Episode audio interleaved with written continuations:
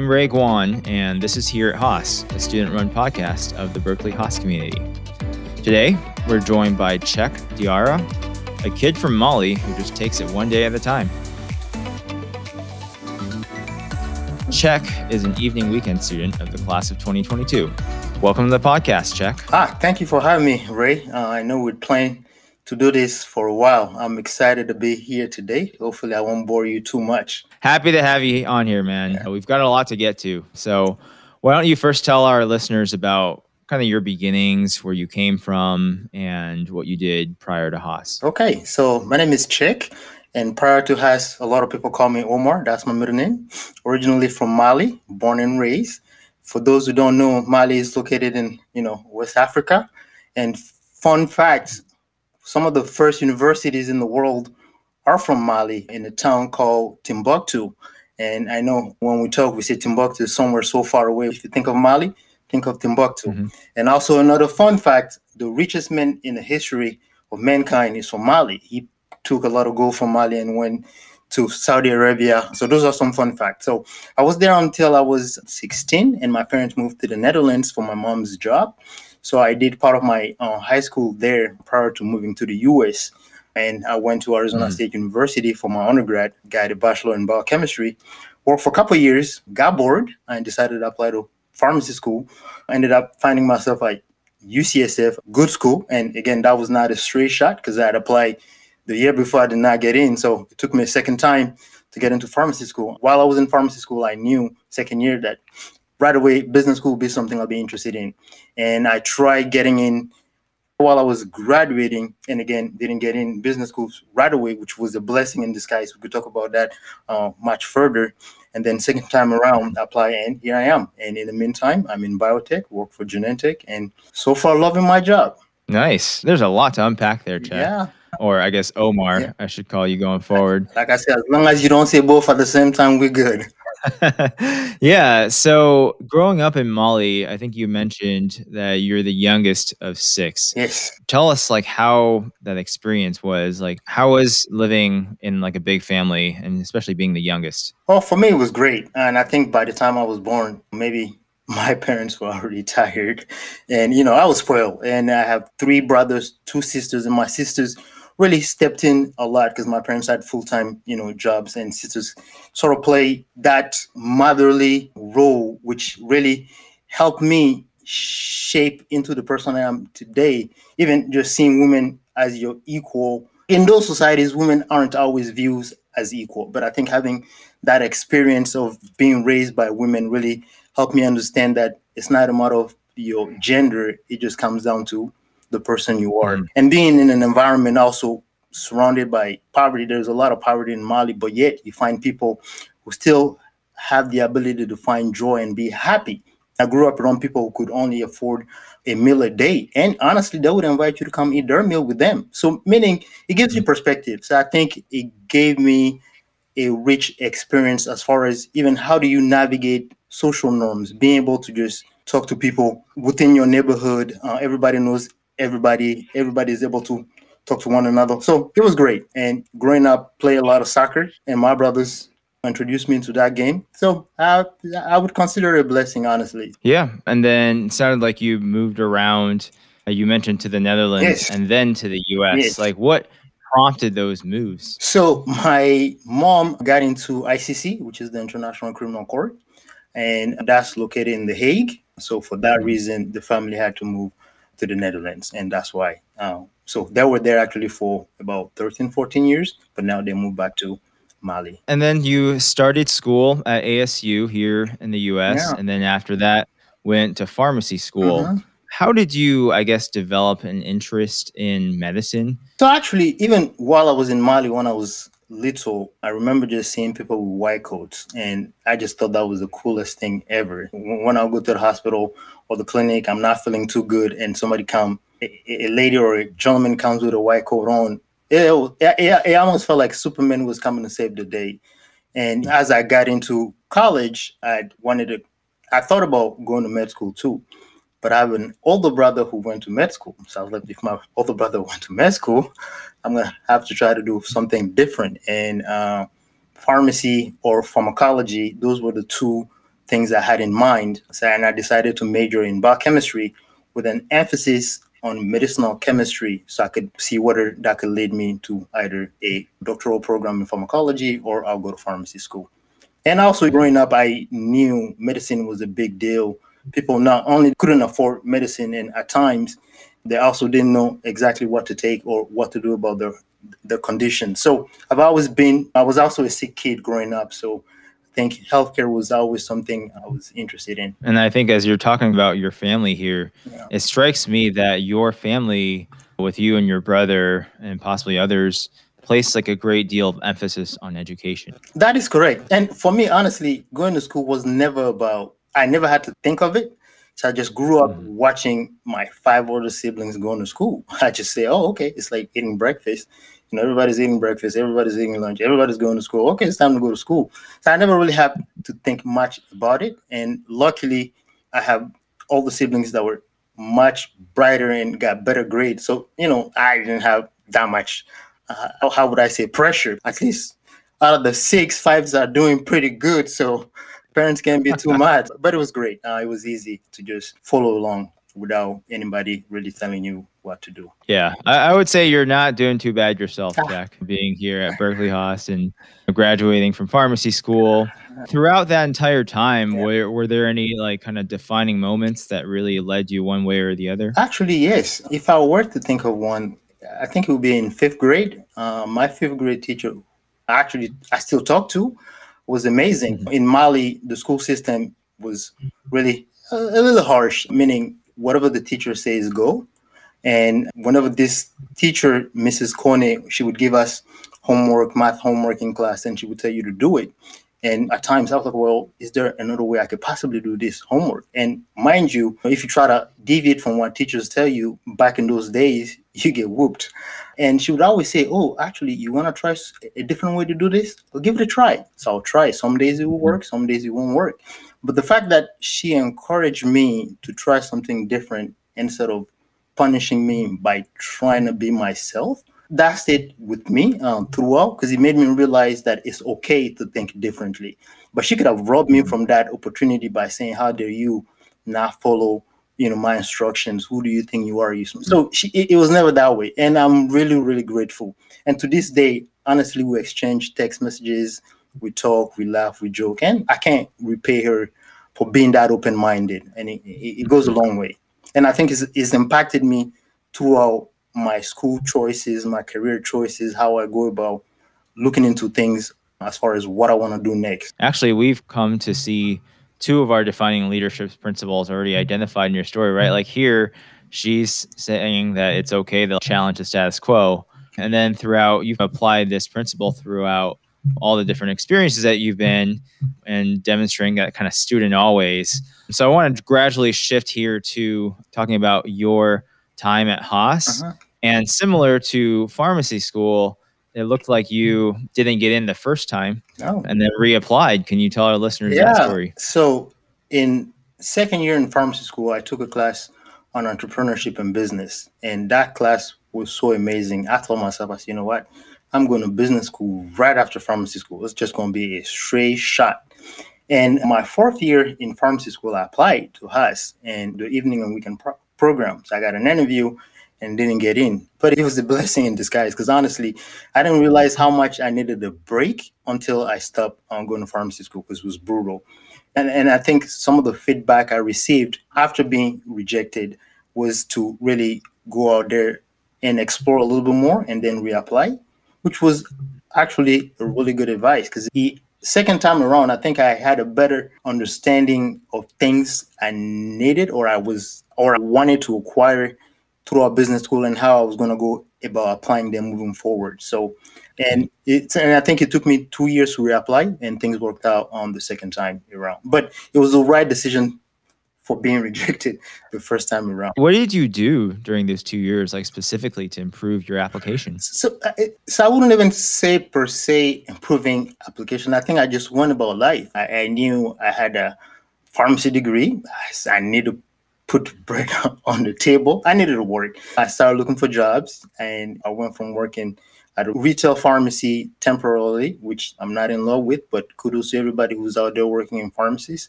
And ended up finding myself uh, a Genentech the first time around. And at the end of my first year there, that's when I reapplied uh, to business school and it worked out. And he, here we are. The reason I ask is because we've had other guests on the show that spoke of how they got rejected from the program years ago before applying a second time and getting in.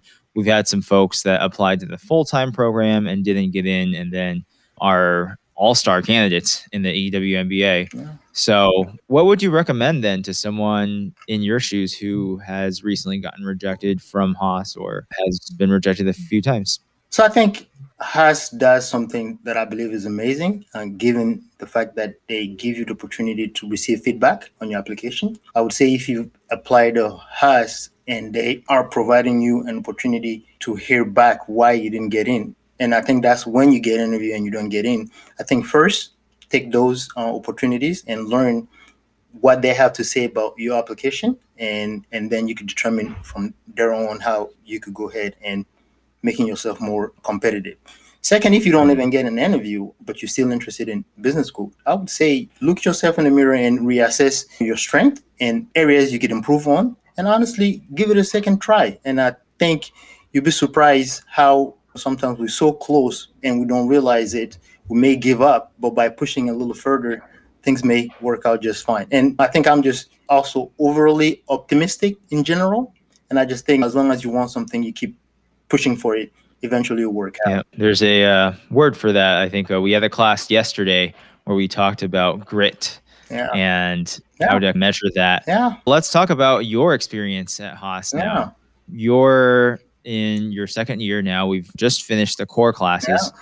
What was your favorite class so far at Haas? Wow, that's you know I've had a lot of good classes, and I, I, I do have to say macroeconomics with Professor Ross was mm-hmm. one of the most memorable class at Haas. And I think beside him being brilliant, and I think all, all of our professors are, I think the humanity in him really touched me.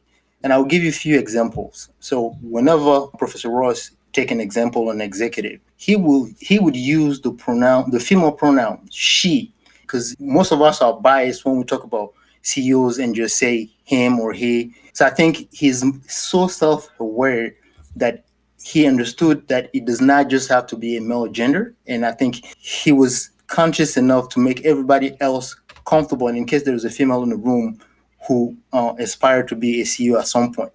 And as somebody who came from another country, so whenever we're talking about adding workers to the economy, he would never use the word immigrant. And I think he was also mindful of that, meaning how do we preserve humanity in folks who come here seeking a better life?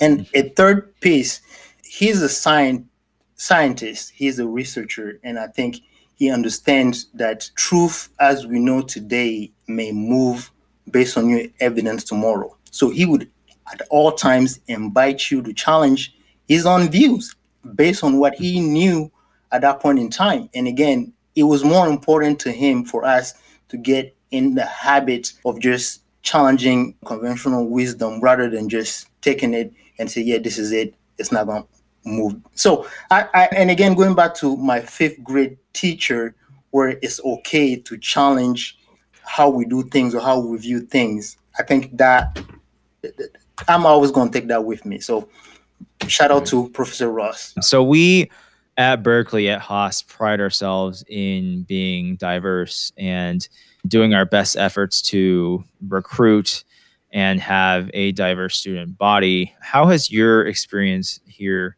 been as a Black student? I've definitely received a lot of support. I'm grateful for that. And, and I know there's always room for improvement. And if we take a look at our class as it stands, I think there are only maybe five of us, hmm. Black students, to be more precise. And I think the school and maybe also us, we should all find ways to maybe do something about that, whether we have to expand on our on our recruiting efforts to ensure that we're attracting black candidates who may be interested in pursuing an MBA. And some of us too, honestly, to put ourselves out there as role models so we give people the opportunity to just see themselves here at Haas. So I think it should take a concerted effort uh, on our part, but I think the numbers could definitely be better. And I think the, the, the larger society would benefit uh, from that.